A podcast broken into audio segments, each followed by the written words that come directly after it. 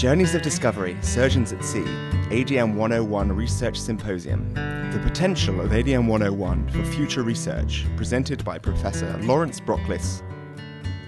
And our final presentation this afternoon is from Professor Lawrence Brockliss from Oxford. He's going to be talking about the use of A D M one oh one for future research. Um, he was going to be accompanied by his colleague Doctor John Cardwell, but unfortunately John isn't able to be with us this afternoon, sadly, so Lawrence is going to have to perform on his own. Right.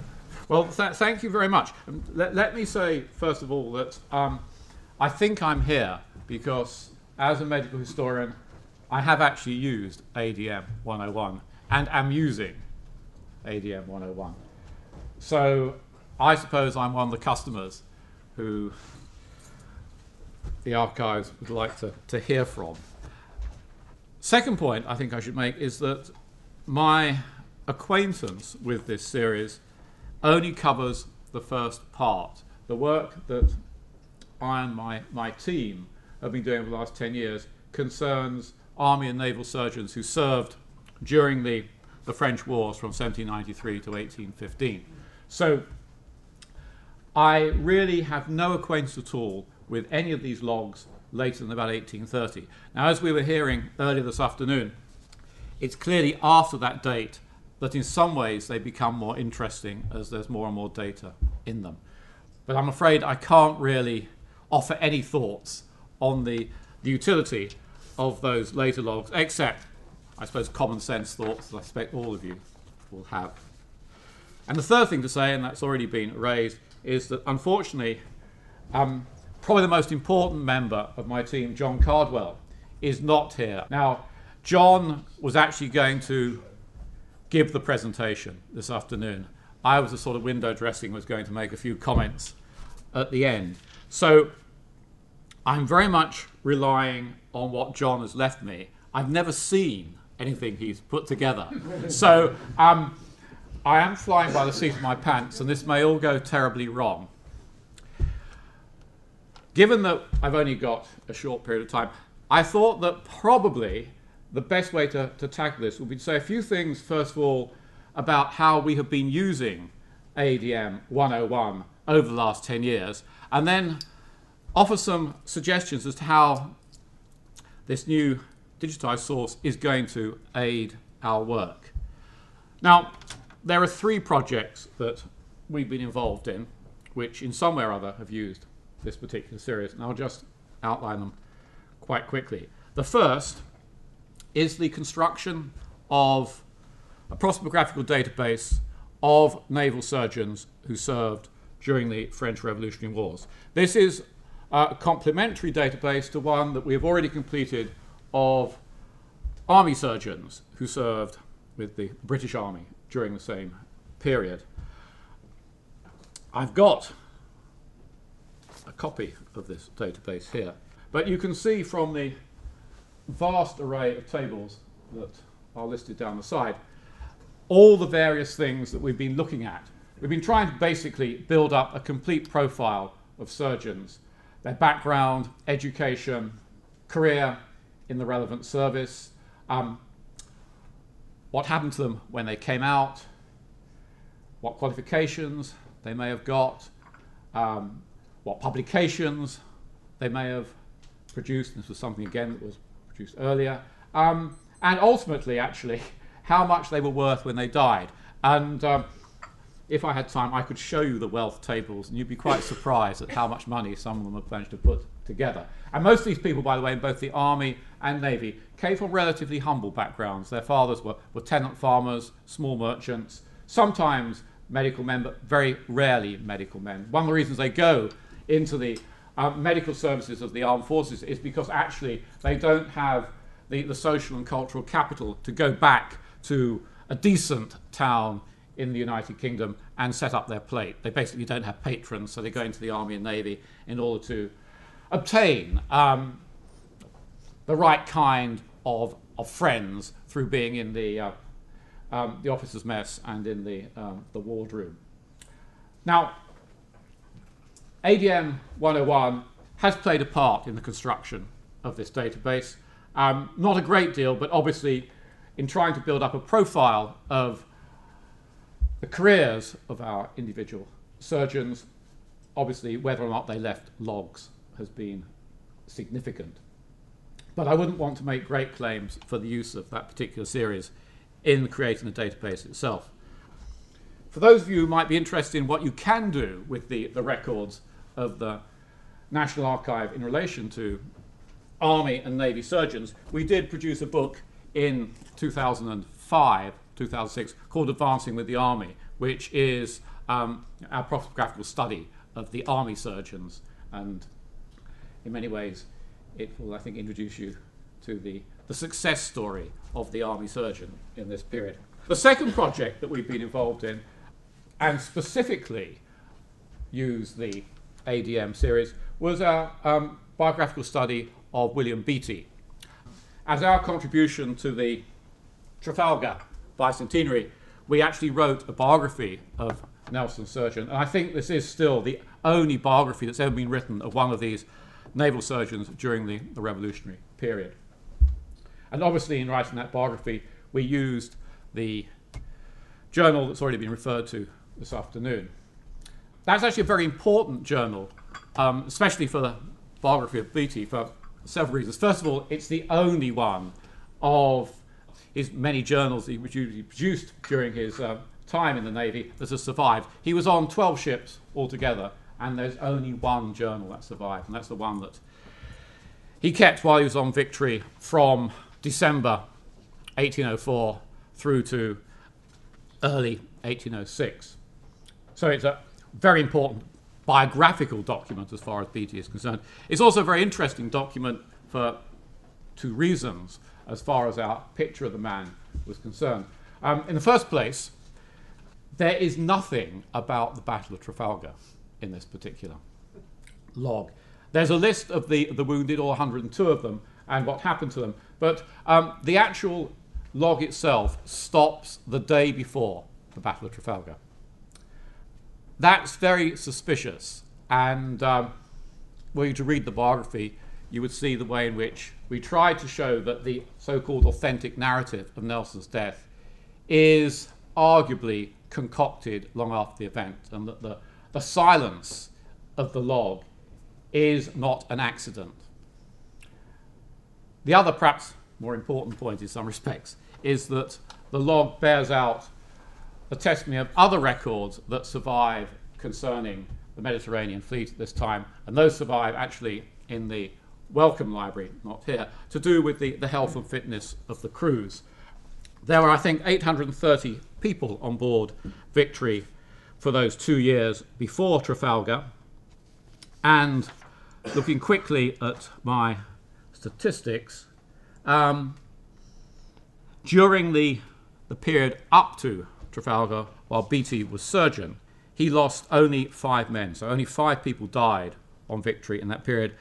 The three of the deaths were from consumption, the other two were from accidents.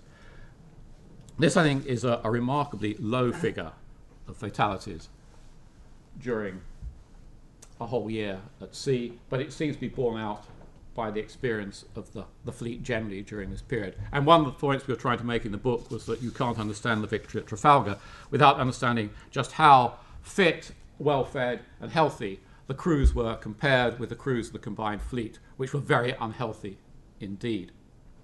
So in that particular project, the A D M series was very useful indeed. The project that we are at the moment working on is a project that in a way much more obviously uses this particular series, and that's a study that we're making of the understanding and treatment of malaria before about eighteen sixty. The problem that has interested us is why it took something like two hundred years for cinchona bark, um, or its extract we call quinine, to be used regularly throughout Europe as some sort of prophylactic for malaria. Um, from other work we'd done, we were convinced that the ways in which surgeons in the Army and Navy understood malaria and treated it was a very important part of this story. Indeed, I think we'd go further and argue that in trying to understand why eventually quinine does become the accepted remedy for malaria, you have to work from the surviving information left by Army and Navy surgeons. So obviously, for that particular study, these logs are very, very useful indeed. It's hard to be said that Army surgeons did not keep logs. So the information we have about what was going on in the Army uh, comes from a wide variety of uh, evidence, sometimes journals, but not from specific logs of this kind. So they're the three projects. Now, um, in what way does the digitization of this particular series help us? Well, let me start with our database. What has been, or what can be, a real benefit for this kind of study, and we will certainly be working through in due course, is that the logs in their digitized form allow us to identify much more easily than hitherto which of the surgeons from this period actually have left logs. Remember that most of them do not. Um, I must say, this is something that hasn't been mentioned until today. Before about eighteen thirty, this is not a good source for family historians. Now, I said that only one of Beatty's many logs have survived. If you actually look at samples of surgeons from this earlier period, only a very small proportion of them have left logs. Of our four hundred thirty surgeons that were in this database, I think there are only sixty that have left logs. So uh, for the most part, if you're a family historian looking for a log before eighteen thirty, you are unlikely to find it. That said, um, it does obviously allow us to ensure much more easily than we have done hitherto which of our surgeons left logs. And I can assure you that it was a relatively easy task to run through our four hundred thirty and identify whether they had logs or not, whereas it had taken us you know, months to do in the past. Also, what we have been able to identify as a result of this new digitization is those surgeons in this list who have left multiple logs. There aren't many of them, um, but there are enough for us to begin to look at careers of particular individuals in this database in a much more defined way than we'd ever done before. And I don't think without this particular source we would have been able to do that. We hadn't picked this up at all over the last ten years in Uh, just collating and collecting this data. So that's, I think, been very, very useful in simply a few hours, few days' work. Um, so to that extent, this um, digitized source is very important for us. Um, moving on to Beatty. Um, Beatty still remains an obsession that we continue to uh, think around. And, uh, one couldn't say too much about this source in relation to ongoing studies of Beatty, but one of the things that I discovered only a few days ago was that my belief that the authentic narrative is not authentic was given actually some credence from one of the logs that I hadn't known existed, but um, I discovered while playing around with the database. Um, I hadn't known that after the battle, the assistant surgeon of the schooner Pickle was put on board the Trafalgar, uh, put on board Victory, to help Beatty and the other two surgeons look after the one hundred and two wounded. Now, this surgeon's log survives, and surprise, surprise, for the three days he's on the Victory, he says nothing at all about what went on during the battle afterwards. Obviously, in fact, he was on the Victory immediately after the battle. He must have been speaking to the other surgeons and be given some sort of story of what went on. It's all the more interesting for those of you who know your history of Trafalgar in that the Pickle was the schooner that was sent straight back to Britton to announce the victory and arrived in November eighteen oh five, virtually two months before the victory itself got back. Um, there is no sign at all that the surgeon, and he appears in our list, it's a man called Britton from Bristol, there's no sign at all that the surgeon, while he was in Plymouth or when he later went up to London, because he had to take his exams, he's an assistant surgeon, and he took his exams uh, for full surgeon about Christmas of eighteen oh five, there's no sign that he said anything to anybody about what had gone on during that battle on the Victory itself. Um, it seems to me that his silence, both in his log and his silence thereafter, is evidence that he'd been told to keep quiet and say nothing, and that in some way um, the officers and that the surgeon on board the Victory were concocting a story that would be acceptable when they got back home. So uh, even for Beatty, I have managed, with very little work whatsoever, to use this database um, that you've constructed to, to good account. Now, finally, and perhaps much more importantly, the, the work on malaria. And this is what John Cardwell was going to talk to you all about. And all I can do is perhaps show you some of the things that he had prepared. One of the problems that we've had over the last two or three years in working on this subject is that it is very hit and miss. Um, John has looked at quite a lot of journals, but of course he's had no idea at all which journal was going to have anything about malaria in it.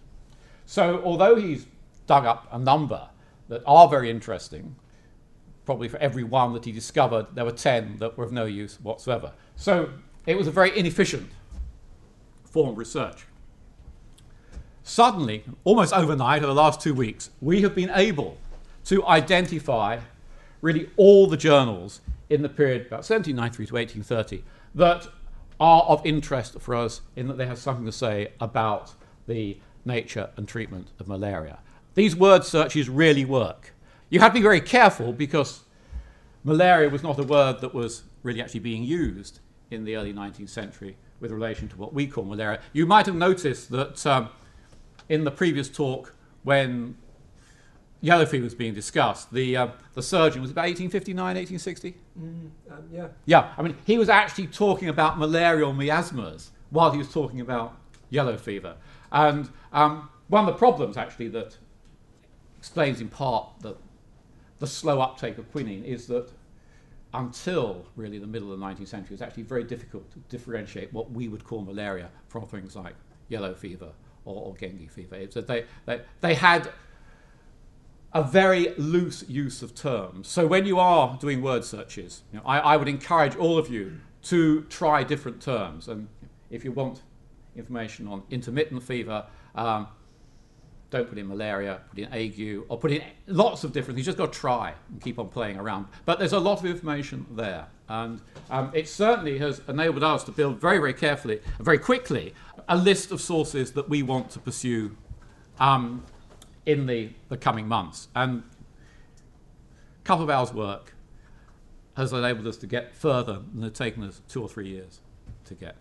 And um, what John has done, I know, is find you a few choice quotes, I think, for things that he's picked up just by playing around with the database. This is something about the use of cinchona and its use with, with other remedies. And you see again the point that was again made in the last talk, the extent to which they do have some appreciation of the literature that's available, in this case Crichton's publication, but at the same time it's usually quite clear that they are quite happy to work on their own and through experience, their own experience, reach their own conclusions. I think too, actually, another point about this that was made earlier, um, this character George Lawson, now, once you've got an individual, you can also try to construct um, the seaman's medical history and see to the extent to which someone who, who has got intermittent fever is periodically laid up with it. I mean, we haven't tried this as yet, but I think that um, if it begins to be the case that some of these people are appearing quite often, that we will try and do that. And somebody, somebody was mentioning about uh, diseases of surgeons themselves, but it, it's also quite clear that there is a lot of material in these logs about self-medication. This is seventeen ninety-eight, but you can see that, again, um, there is a reference to this miasmic conception of, of disease, intermittent fever caused by the exhalation of effluvia from a low marshy swamp. Um, and this, I think, as pointed out before, is, is really the way that uh, the medical profession thought about uh, fever in, and its causes in the, the late eighteenth, the first part of the nineteenth century. And he's got one more for you to look at, which is, is that one we've just seen, or another one? No, it's a different one, isn't it? Uh, again, I think uh, giving you an idea of the, of the symptoms that were written down, and also evidence that, in this case, bark is being given. But I think that in the context of, of this afternoon, all I'd say is just how helpful this source is going to be for this kind of work. Um, you have got to approach it with sensitivity. I'll say the, the use of terms is not necessarily our use of terms. You've got to be ready to put in different words, play about with them, and see what comes out. But it makes the, the, I suppose the, the life of the, the medical historian trying to produce accounts of particular disease at particular times so much easier than it's been hitherto. So for that reason alone, I, I applaud this particular initiative, and uh, I can assure you that there, there will be some medical historians who will be using it you know, quite continuously. I, I would say, I suppose, I am a bit saddened that there isn't going to be a facsimile that we can immediately get onto or, or buy cheaply. A lot of our own work, going back to the database, was based on the information in the, the Canterbury Wills series. And to simply be able to identify somebody, uh, pay three pounds for your credit card and have a will downloaded as you sit in your room was wonderful. And given how much it just come, cost to come up from Oxford to the National Archive, to be able to, to look at sort of ten or fifteen of these things in a day um, for a modest price was a very good um, research tool indeed. And I quite understand that you haven't been able to go further than you have done, but um, if you ever get any more money, all I can say is that it will be very useful if we as researchers could sit at our desks and have access to the, uh, the real documents. Anyway, I think that's about all I, I want to say at this juncture without John to, to say more about the, the actual logs that he's been working on. But so, I hope you've, you've got some sense of what a few historians are doing with this particular series. So thank you.